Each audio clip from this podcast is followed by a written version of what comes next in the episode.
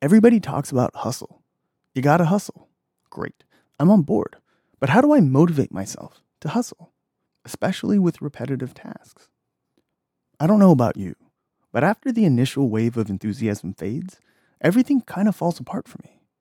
I have no drive to continue and just feel guilty for not following through with anything. I struggle to push through my laziness, especially when I'm exhausted after work and the weekends, pretty much all the time. How do I overcome temptation and do something that's boring or difficult over something that's fun and entertaining? And how do I do it consistently, day in and day out? I need to take words like struggle and overcome and throw them out the window. I need to understand my irrational side and find a way to work with it instead of trying to fight against it. We're the same person after all. I'm Daniel Lamb, and this is Inner Monkey.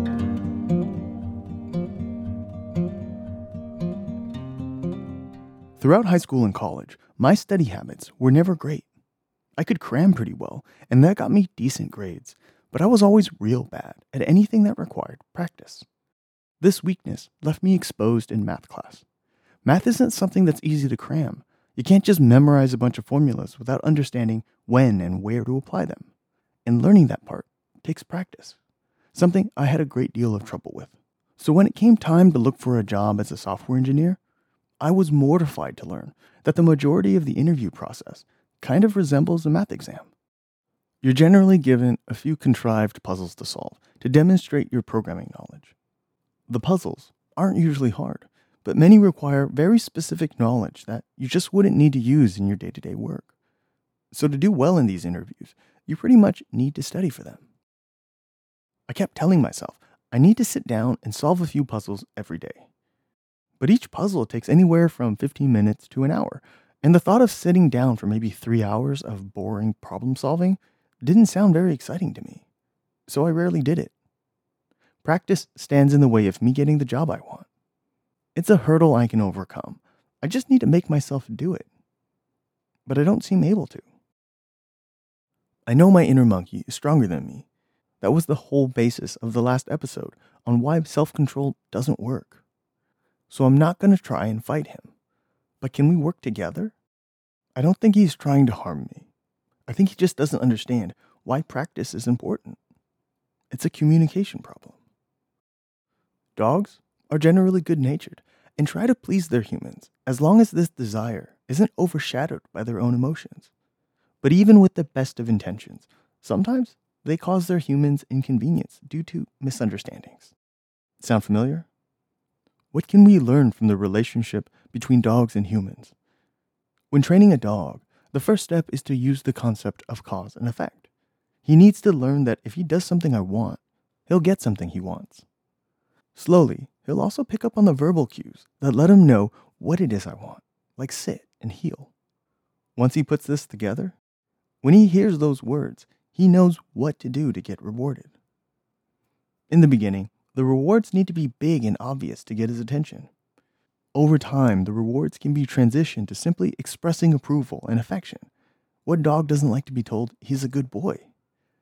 Eventually, he'll develop an understanding that I appreciate what he's doing, and a subtle sign of approval will be enough. The relationship is key. He's not my servant, and I'm not just giving commands. We're a team, and teams are built on communication and trust. He may not understand why I give him the command, but he'll follow it if he trusts me. Trust is earned, and to do that, I have to pay attention to his reactions.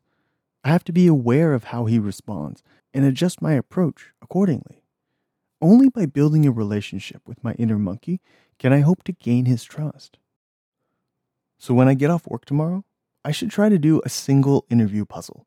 And when I'm done with it, I can go play, relax, or whatever it is I want to do. After a couple days of consistently doing this, my inner monkey will start to pick up on the pattern.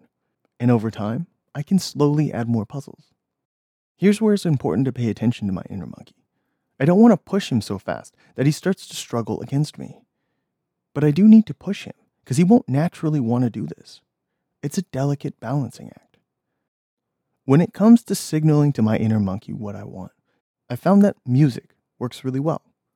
I'll pick maybe five to 10 songs that are relatively similar, and don't sound like anything I normally listen to. I'll only play these songs while I'm in my focus mode. And if I consistently do this, my inner monkey will pick up on it and it'll ease me into the right state of mind. It's my way of telling him to sit. If I want to get my inner monkey to do boring, repetitive tasks, I need to train him to do what I want. We're on the same team. We just need to work together so we can live the life I want to live.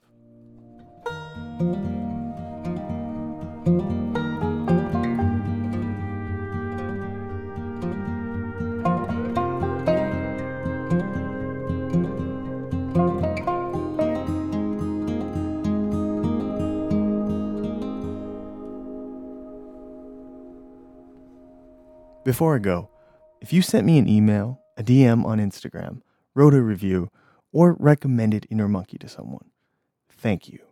Seriously, thank you. I wish I could have replied to everyone, but I've been scrambling every week since this went live just to get each episode out on time.